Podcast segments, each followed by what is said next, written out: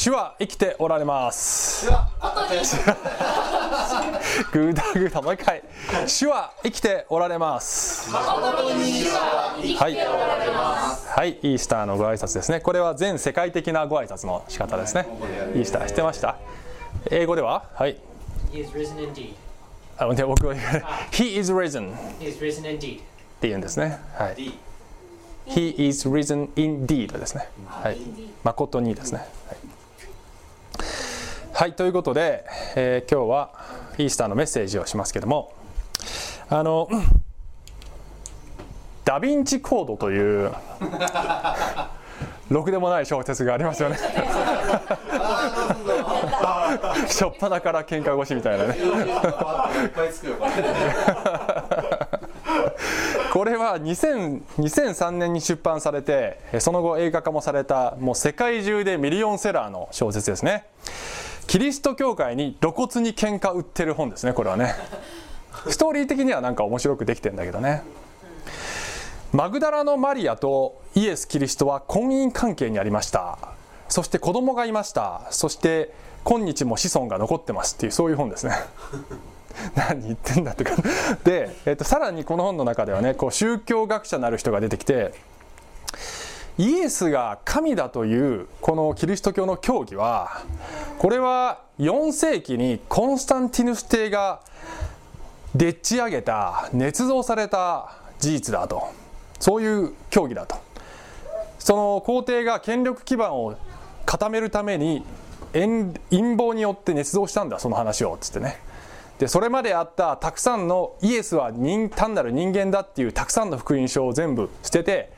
でそのマイナーだったイエスが神だというものだけを残したんだ。そしてその内容も殉職したんだ。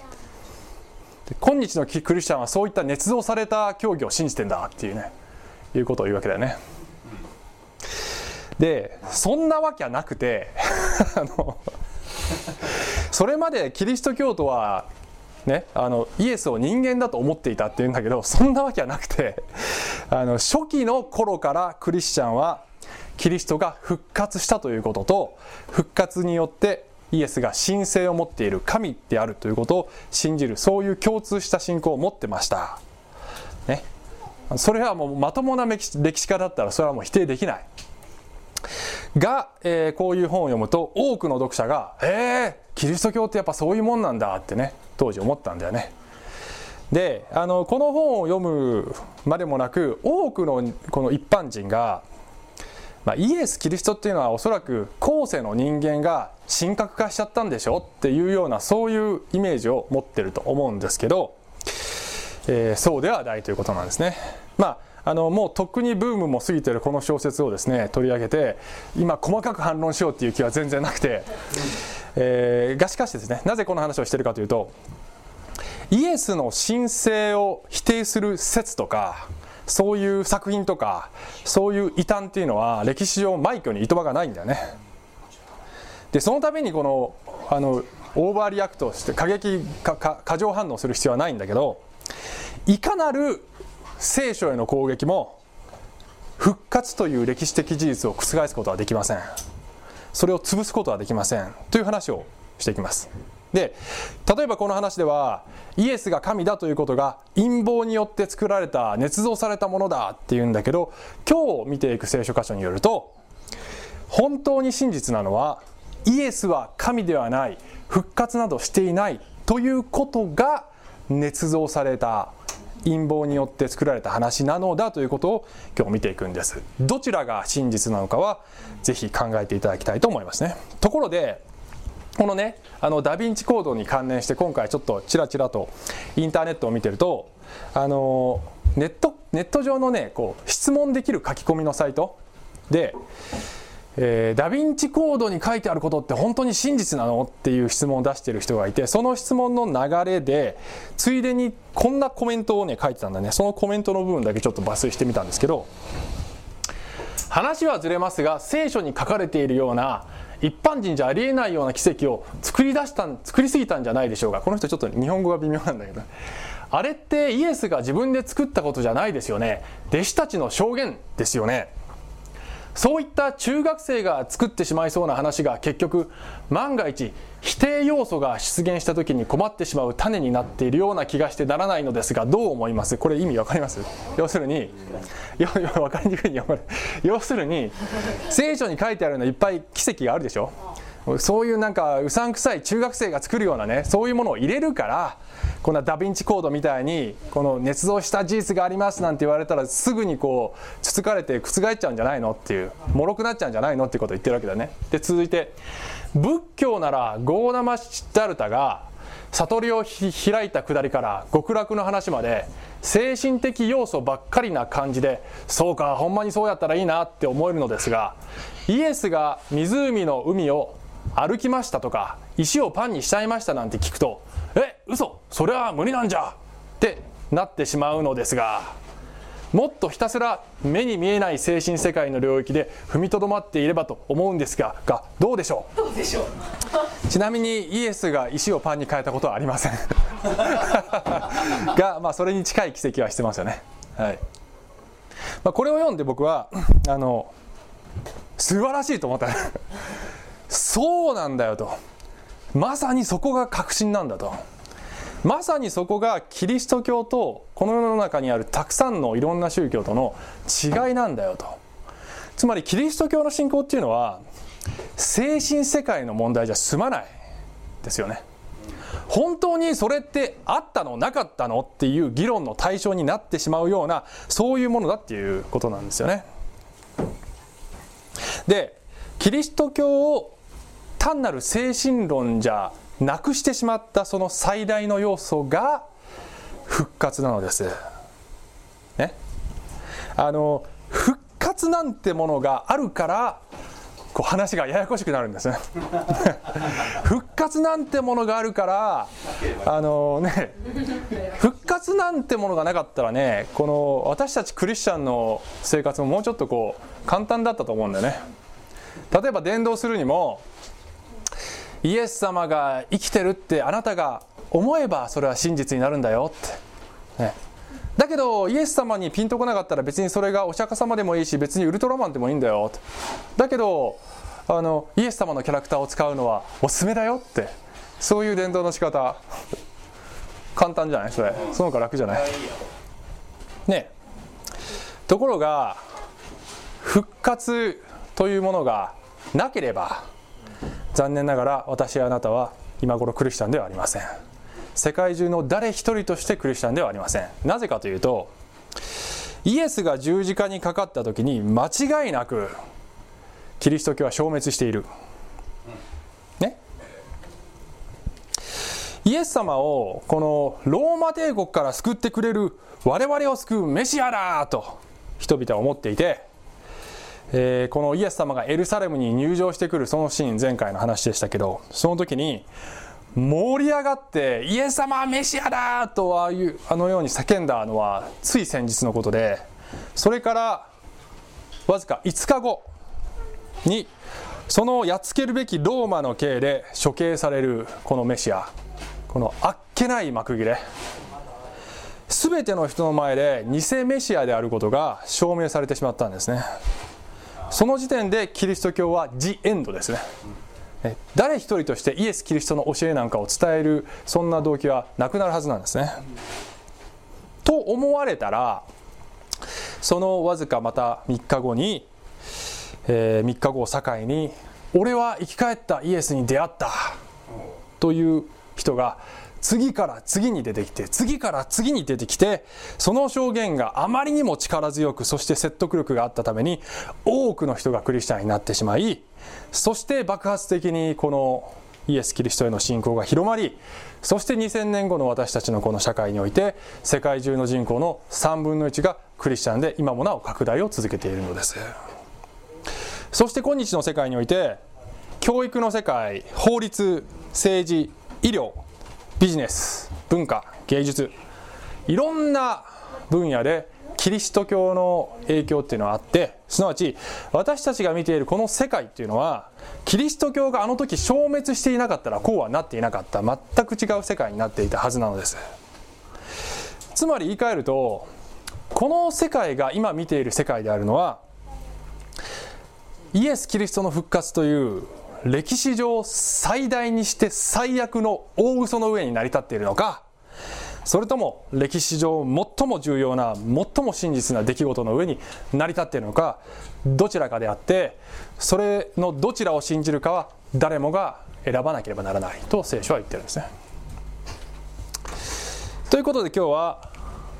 復活は精神論じゃないって話をしますね。ね復活は精神論ではありません。あなたの心の中に復活していればそれでいいという問題ではないということですね。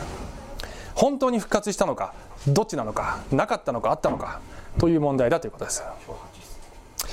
えー、で、えー、イエス様は、えー、金曜日に十字架につきました。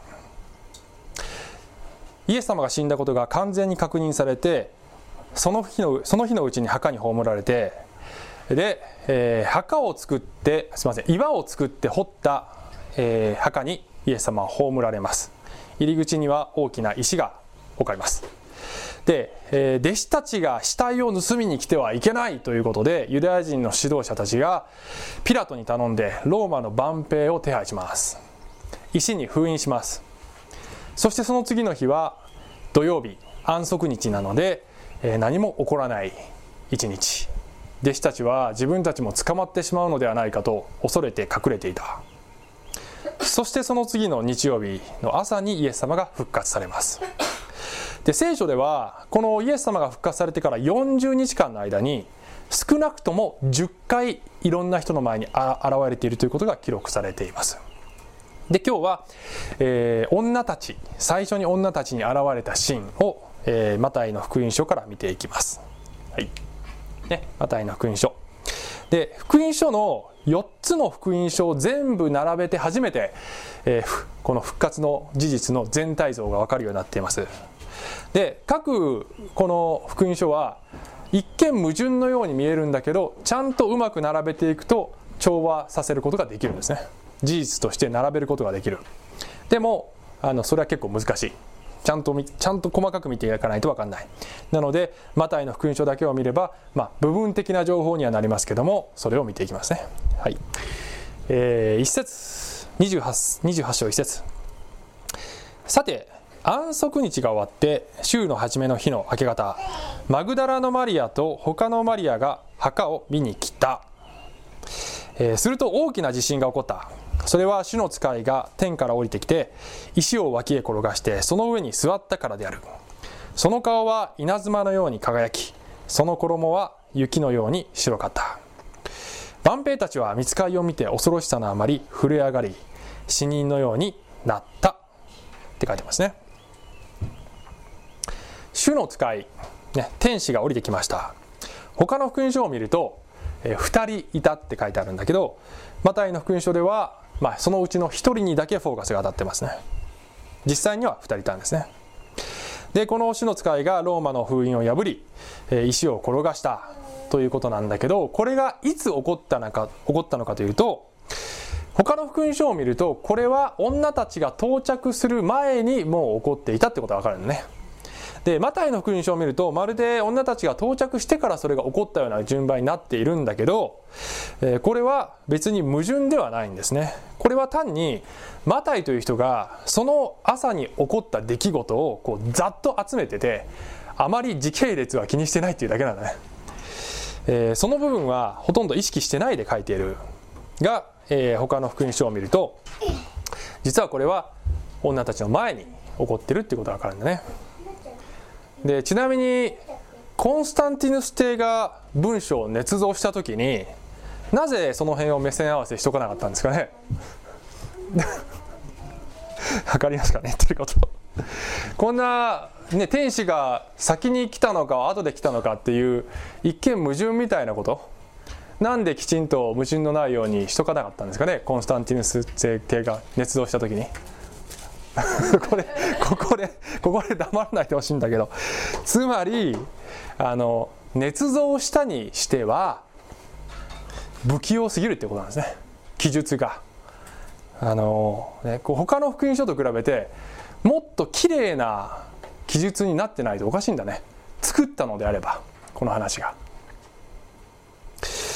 なのでこれがいかに真実な記録かっていうことが逆にわかるっていうことですね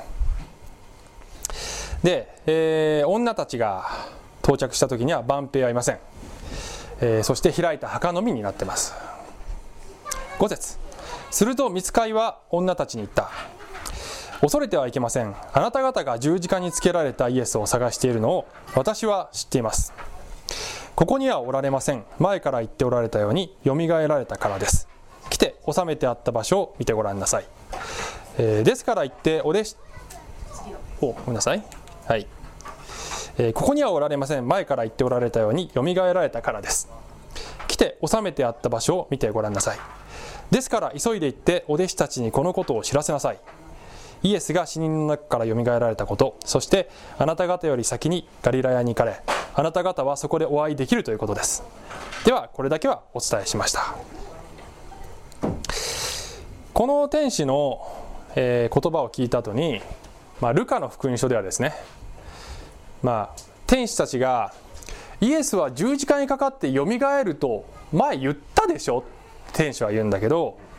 えその時に女たちはイエスの御言葉を思い出したってねルカの福音書には書いてんだね。つまり、えー、ちゃんとイエス様が言ってたことを聞いてたってことだね。聞いてたけどスルーしてたってことなんです。ね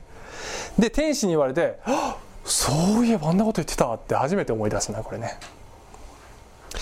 で8節。あすいません。でガリラヤに行けと言って天使が言うんだけどこれも実はイエス様がマタイの福音書26の32で私はよみがえったら先にガラリガガリラヤに行きますからねって言ってる。ガラリ ガリラヤに行きますからねって言ってるんだよね。だからその言葉を弟子たちが覚えてたらあのエルサレムにとどまらないでさっさと言ってたはずなんだね、えー、8節。そこで彼女たちは恐ろしくはあったが大喜びで急いで墓を離れ弟子たちに知らせに走っていた。でこれもルカの福音書を見ると弟子たちはこの話を聞くんだけどたわごとと思われた。ってね。弟子たちは信じなかった。その話はたわごとと思われたって書いてあるんですよね。なんでそんな中学生がするような作り話って言ったと思いますよ。つまり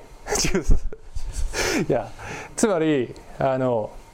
今日私たちが聖書を見てこんな作り話って思うようなそういう感覚を弟子たちも持ったってことなんで、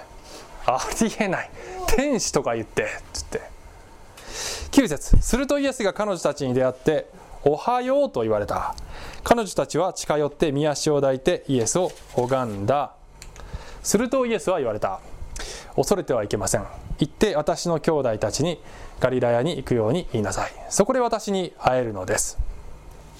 ね、このイエス様のえー、おはようという言葉、えー、これは言語ではあの喜べっていうそういうニュアンスだそうです。中川先生によると。そういろんなね役になってるんだけどね。rejoice なんだそうですね。その意味的にはね。でイエス様はここでまたガリラヤに行きなさいって言うんだけど弟子たちはこの後もなかなか行こうとしないんだね信じてないから。さてこの後に今度場面変わってこの天使たちを目撃した万兵たちの話になってくんだね。11節。女たちが行き着かないうちにもう数人の万兵が都に来て起こったことを全部祭司長たちに報告した。そこで祭司長たちは民の長老たちと共に集まって協議し兵士たちに多額の金を与えてこう言った。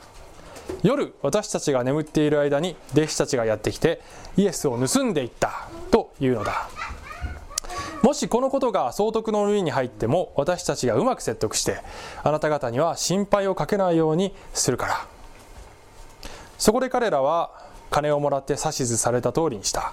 それでこの話が広くユダヤ人の間に広まって今日に及んでいる。兵士たちは本当であれば上司であるピラトのところに行くべきだったんだよね、えー、だけどそれそれはしなかったんです。なぜかというとピラトのところに行くと即死刑になるからですね。天使が来てっていうのはこれ通じないんですねピラトには。なので、えー、まだ宗教的なことが分かっていると思われるユダヤ人の指導者のところに行くんだね。そもそもユダヤ人の指導者が言い出しっぺだから墓に万平つけてよって言って。で、えー、この冒頭に言ったようにここでこのユダヤ人の指導者たちによって復活の事実の隠蔽工作が行われると。これがユダヤ人指導者たちの陰謀によって、えー、事実の改ざんが行われるというシーンですね。で兵士たちもこの宰相たちも超自然的なことが起きたということは認識しているのです。ところが、まあ、不思議なことに、まあ、この万兵たちににとってみれば神よりも上司の方が怖い。この最初たちにとってみれば神の裁きよりも自分の地位や名誉を失うことの方が怖い。そしてイエス殺しの責任を問われることの方が怖い。ので、えー、自分が見たこと聞いたこと聞かなかったことにしよう。見なかったことにしよう。知らなかったことにしようと自分を言い聞かせる。のでありますね。まあいかに人間が自分の信じたいものだけを信じるかっていうね。それは今日の私たち人間の姿も一緒です、えー、都合の悪いことは信じない。都合のいいことだけを真実だと思うように自分の中で自分のマインドを操作するということですね。で15節に今日もこの話がユダヤ人の間に広まっているって言っているのはこれはマタイがこの書を書いたのは AD50 年頃だと言われています。つまりイエス様の十字架から20年後ですね、えー、その頃にユダヤ人の中で相変わらずあの墓が空だったのはあれは弟子たちが盗んでいったんだというふうに認識されていたってことです。クリスチャン以外はね。でポイントは墓が空であるということは誰も疑ってないってことなんね。あのこのユダヤ人の指導者たちも死体は中にあるよって言わないってことなんだね。なぜかっていうと墓がどこにあるかってみんな誰でも見に行ける状態だってことなんだね。イエス様は誰でも分かる状態で十字架について死んで誰でも分かる状態で空の墓がそこにあるんだねだから確認しようと思えば誰でも行ける状態イエスがの死体まだ中にあるよって言ってもあのそれは無理なので墓が空であることは否定せずになぜ墓が空であるのかそれはえー、盗んでいたからだということになったということですね。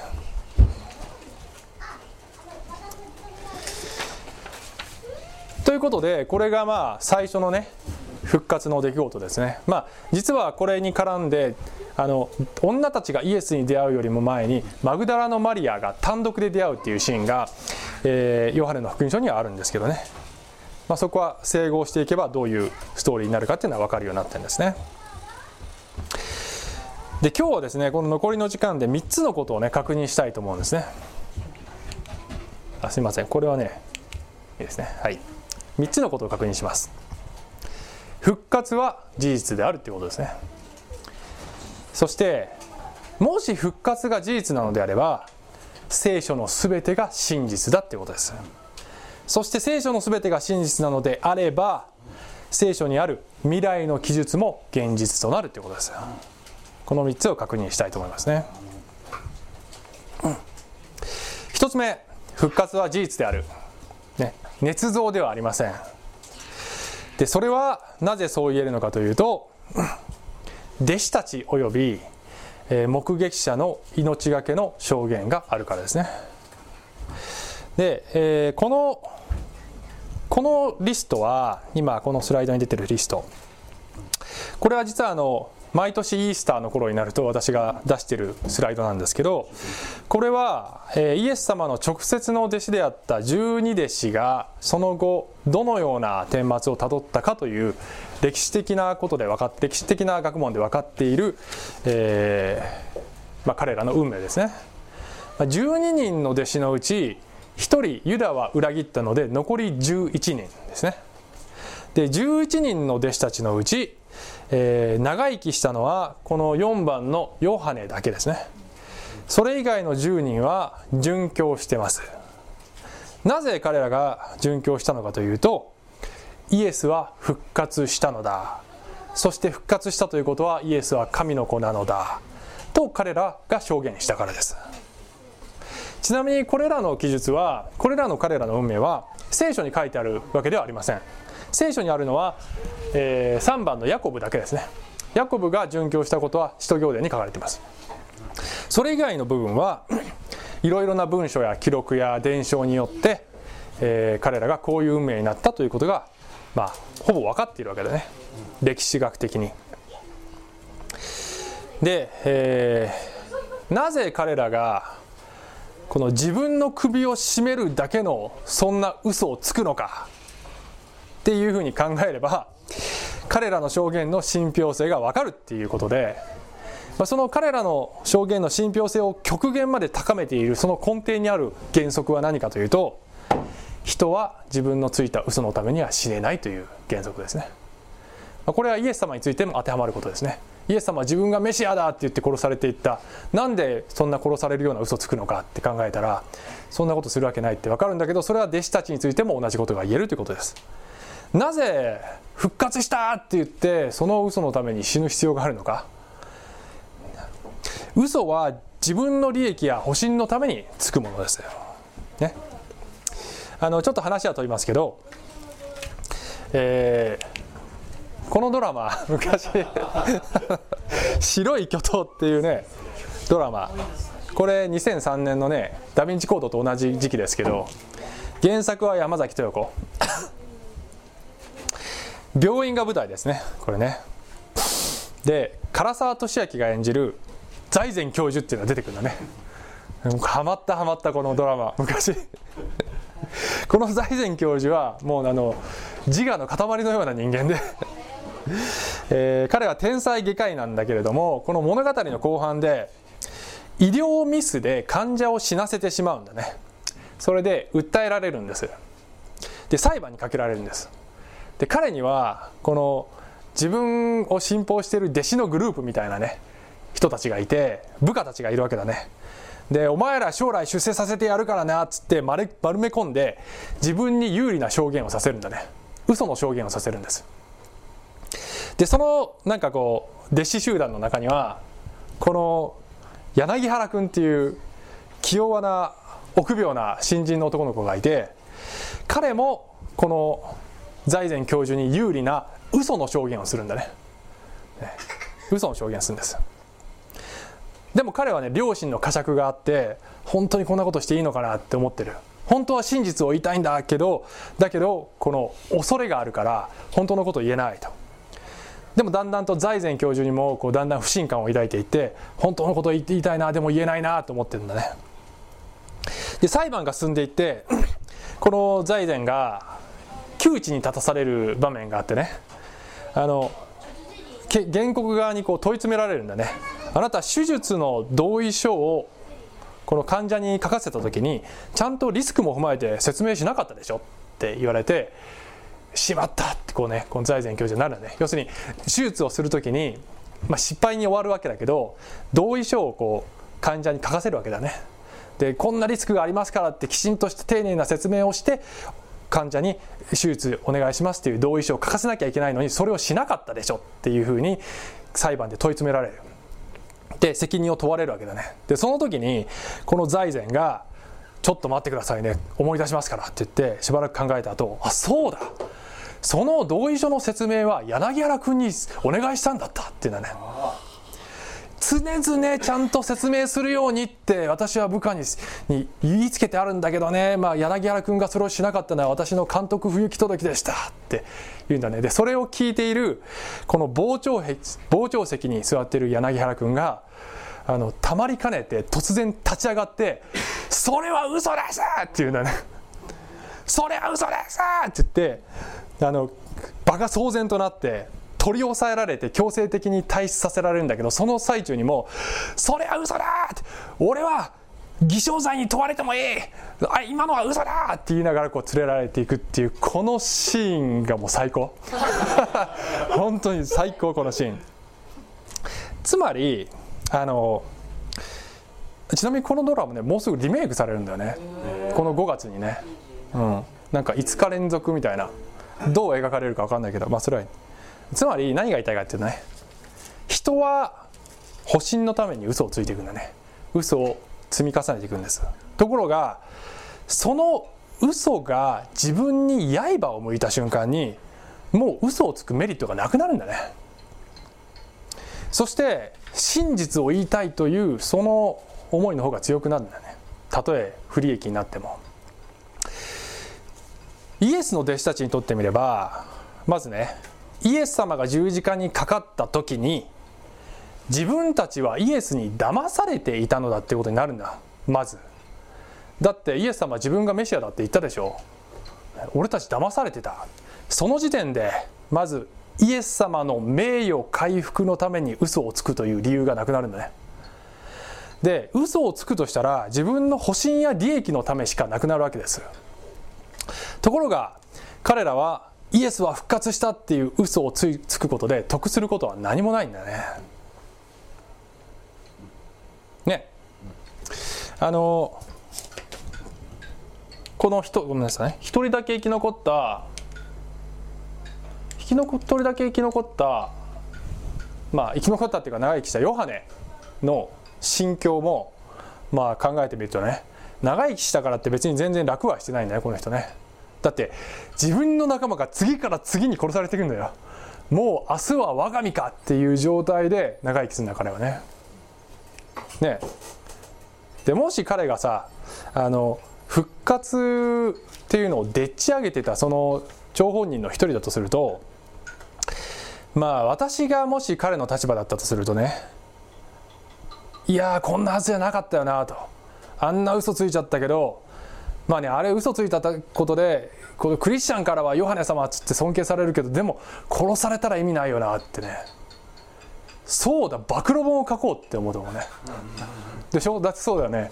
あの十字架にイエス様ついた時に密室で弟子たちの間で交わされたあの、ね、復活したことにしようぜっていうあの密室での会話暴露本にしようと。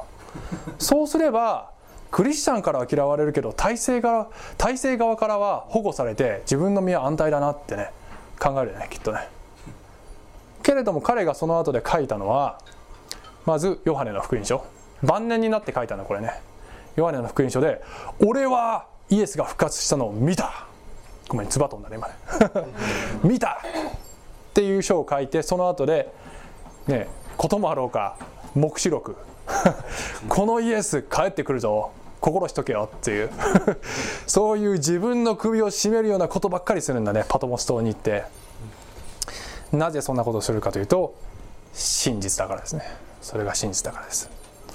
そしてさらにダメ押しでねパウロ後に復活した出会う復活したイエスに出会うことになるパウロ。まあ彼は、えー、彼も復活について言ってるんだけど第1コリントの15章をねちょっと見たい見たいんだけどね。そこでイエスが復活したって言ってるんだけど白い京都はもうよくて、えー、こういうふうに言ってねパウロはね。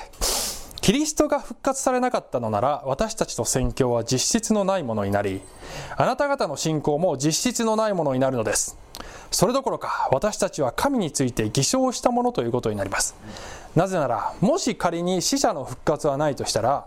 神はキリストをよみがえらせなかったはずですが私たちは神がキリストをよみがえらせたと言って神に逆らう証言をしたからです、ね、ものすごく説得力のある言葉だと思うんだよね僕ねこれ。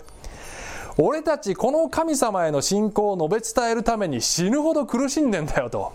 その神に背いて嘘をでっち上げてそんなことして意味あると思うって。言ってたよね。で 私はですねあのでちなみにこのパウロも、えー、やがて殉教するわけだね。死ぬわけですね。この証言のためにね、まあ、私はねよくこう思います。なぜ神は人たちを死ぬ死ぬに任せたのかってね思いますねなぜ彼らがこんな拷問を受ける時に彼らを助けなかったのかな神様はってね思いますね。その一つは彼らが永遠の命を得る時に、まあ、永遠の世界に次の世界に行く時にあのそれに見合うそれ以上の報酬を受けるためでもあるんだけど、まあ、それは全ての時代の生徒に当てはまることですね。プラスこの弟子たちに関して言えば、私が思うのはそれは、ね、彼らが死ぬに任せたのは、ね、神がそれをお止めにならなかったのは彼らの証言に力を持たせるためだったと思いますね。後の時代の人たちが間違ってもキリストの神聖は捏造だだとか聖書は中学生並みの作り話だだとか言えないようにするためだと思いますね。残念ながらそれを言っちゃうんだけどね人間は。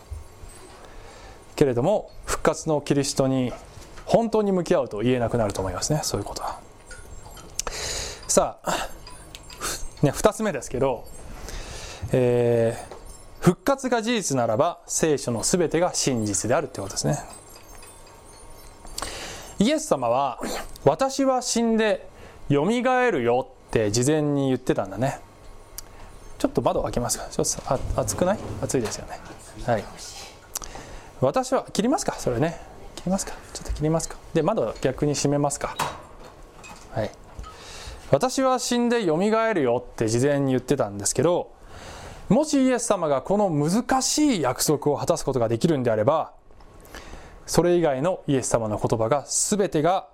真実だってことがわかる。そしてイエス様が権威を認めている聖書全体が真実だということが私たちは分かるということです。で聖書の中には私たちに対する素晴らしい約束がたくさん書いてあるんですけどあの私たちにとって最も重要な最も身近な約束は何かというとあなた方の罪が許されてますよ。そして永遠の命が与えられてますよっていうことですね。だけどそれどうやって本当だってわかる？罪が許されてるよ。永遠の命が与えられ与えられてるよってどうやって本当だってわかる？目に見えないじゃん。分かんないじゃない。ね。その先ほどの第一コリントのね15章。非常に重要な書なんですけどあの先ほどの続きでパウロはねこういうふうに言ってますね。17節から読むともしキリストがよみがえられなよみがえらなかったのならあなた方の信仰は虚しくあなた方は今もなお自分の罪の中にいるのです。そうだったらキリストにあって眠った者たちは滅んでしまったのです。もし私たちがこの世にあってキリストに単なる希望を置いているだけなら私たちは全ての人の中で一番哀れなものです、あのパウロによればね要するに復活によって救いの技は完成するんだよっていうことでそもそも復活がなかったっていうならキリストは約束を守らなかったっていうことになりキリストは偽メシアだイエスは偽メシアだった。ということになるあなた方の罪を背負って死ぬようなんていうそのイエス様の言葉ももう全てが怪しくなるよっていうことだね。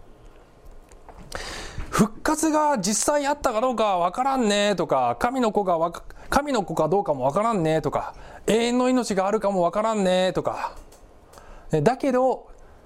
イエス・キリストが生きたように道徳的な生活をしましょうね。そうすればもしかしたら天国に行けるかもねっていう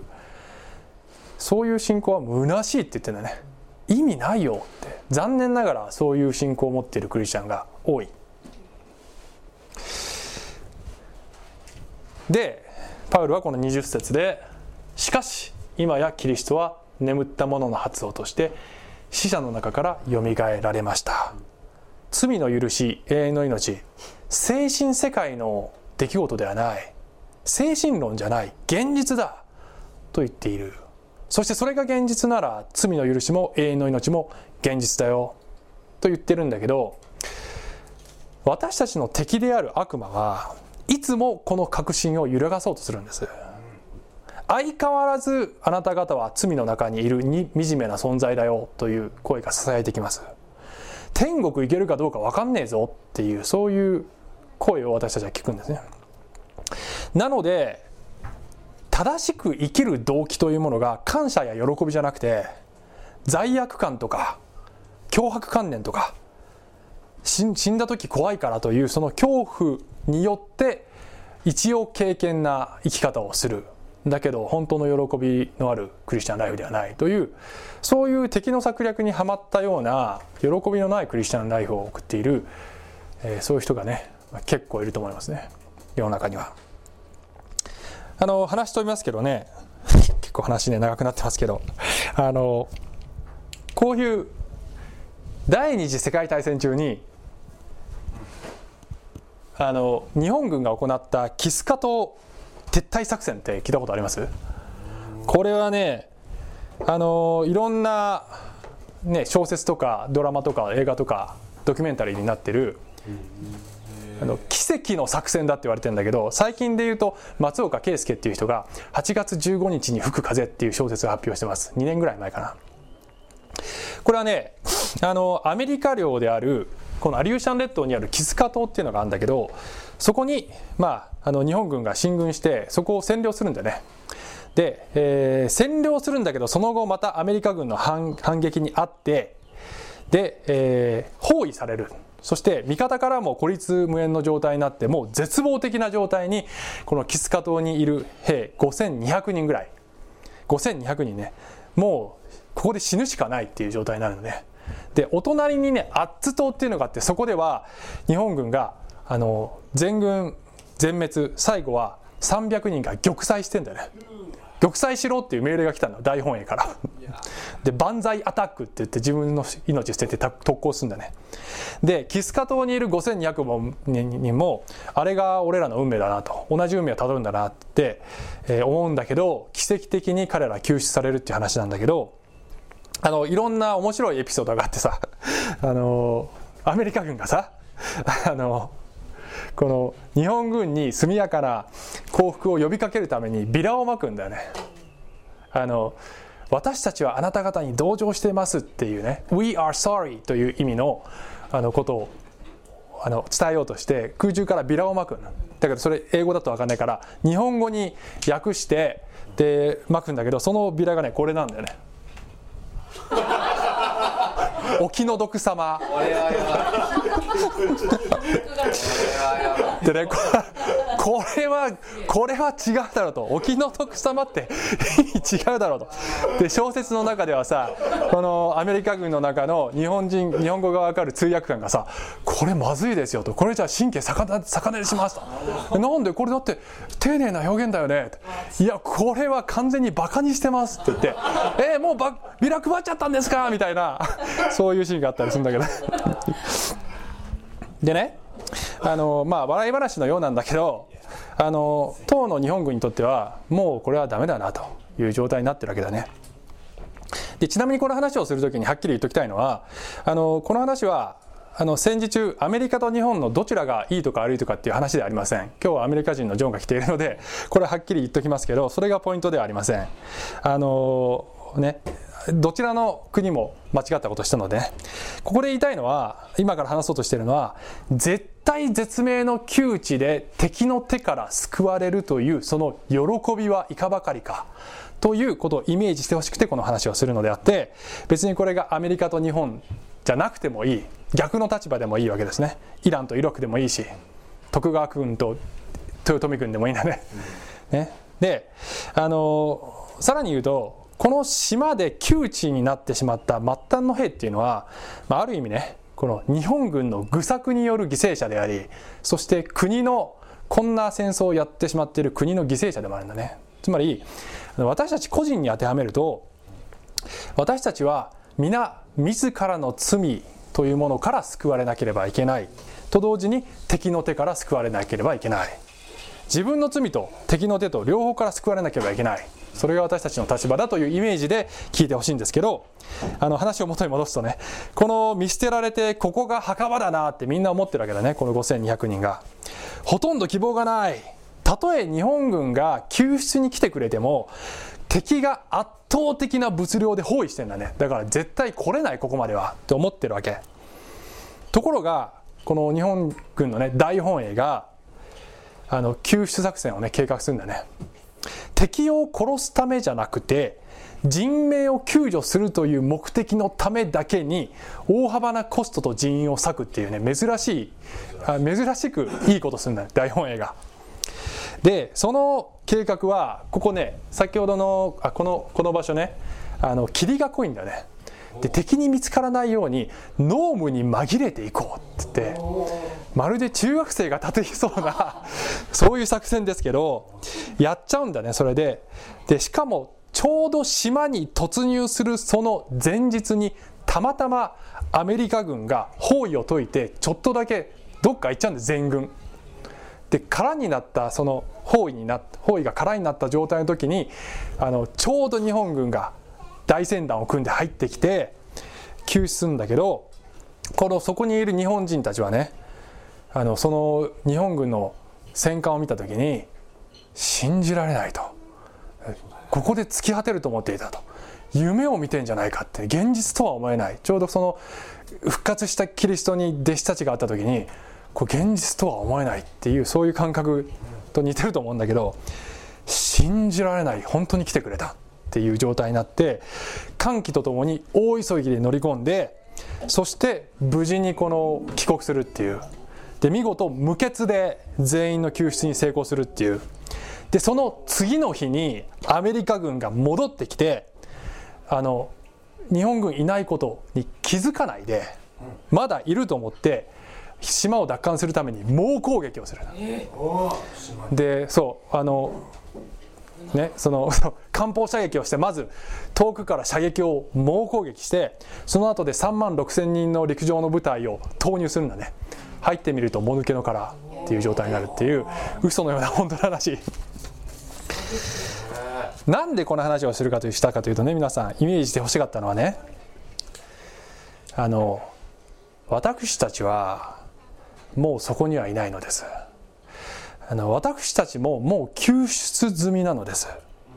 もう私たちの墓場になるような場所にはもう私たちには私たちはそこにはいないのです。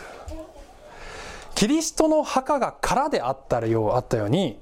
私たちの墓も空なのです。そこに敵は相変わらず攻撃をしてくるんだけどで相変わらずまるで自分がそこにいるかのようにその攻撃をまともに受けるクリスチャンがいっぱいいるんです。けれども私たちが言うべきことは残念でしたと悪魔にね。私たちは全ての罪が許されて死はもはや私たちを支配していない。死が定まってるのはお前の方だぞ悪魔よ。お気の毒様って言ってやればいいんですね。はい。急いで3つ目最後このことだけね短く言いますけどそれが全て真実なのであれば未来の記述も現実となるということですね。先ほどの第一コリントの15章続きがありますね、えー、パウロはこういうふうに書いてます。23節から。しかし各々にその順番があります。まず初歩であるキリスト。次にキリストの再臨の時キリストに属しているものです。それから終わりが来ます。その時キリストはあらゆる支配とあらゆる権威権力を滅ぼし国を父なる神にお渡しになります。キリストの支配は全ての敵をその足の下に置くまでと定められているからです、イエス様が私は必ずよみがえるよというふうに言ったその約束が現実のものになったのであれば私はまた来るよという言葉も現実となるのです。それがたとえ中学生が作るような作り話のようでも一度目に現実になったものは二度目に現実になるということです。で私たちはやがてイエス様が来られるその日を常に意識して歩みなさいというふうにね言われてるんですね。今の世界ますます聖書が示している終末の様相を呈してますね。今までの2000年間もキリストの再臨を意識するようにと言われていたんだけれども今の時代ますますそうすべきなんですね。イエス様が終わりの日にはこんな風になりそうですよってなりますよって言ったそんな感じの世の中にどんどんなってきている。そのことが頭の隅に置かれているかどうかで生き方が変わってきますというふうに聖書は言ってるんですね。ですからキリストが来るのを待ち望みながらねあのその日が来るまで大変なこともいっぱいあるんだけど試練もいっぱいあるんだけどその日が来るまで私たちは叫び続けようではありませんか。主は生きておられる、ね、誠に主は生きておられる。そうやって叫び続けようではありませんか。お祈りします。愛する天のお父さんありがとうございます。いかに神が私たちにこの復活の事実を、えー、証拠とともに多くの力強い証言とともに残してくださったかということを学びそしてそれが事実ならば全て聖書に書かれてある約束とそして将来の予言が事実であることを私たちは確認することができました。ありがとうございます。私たちが、えー、はばかることなくこのイエス・キリストが生きているおられることを宣言して生きることができますようにイエス様の名前によってお祈りします。アーメン。小淵沢オリーブ教会には聖書の言葉を多くの人に届けるためのさまざまなビジョンがあります。あなたもこの働きに参加してみませんか？献金はこちらのアドレスにて受け付けています。口座振込またはインターネット送金サービスに対応しています。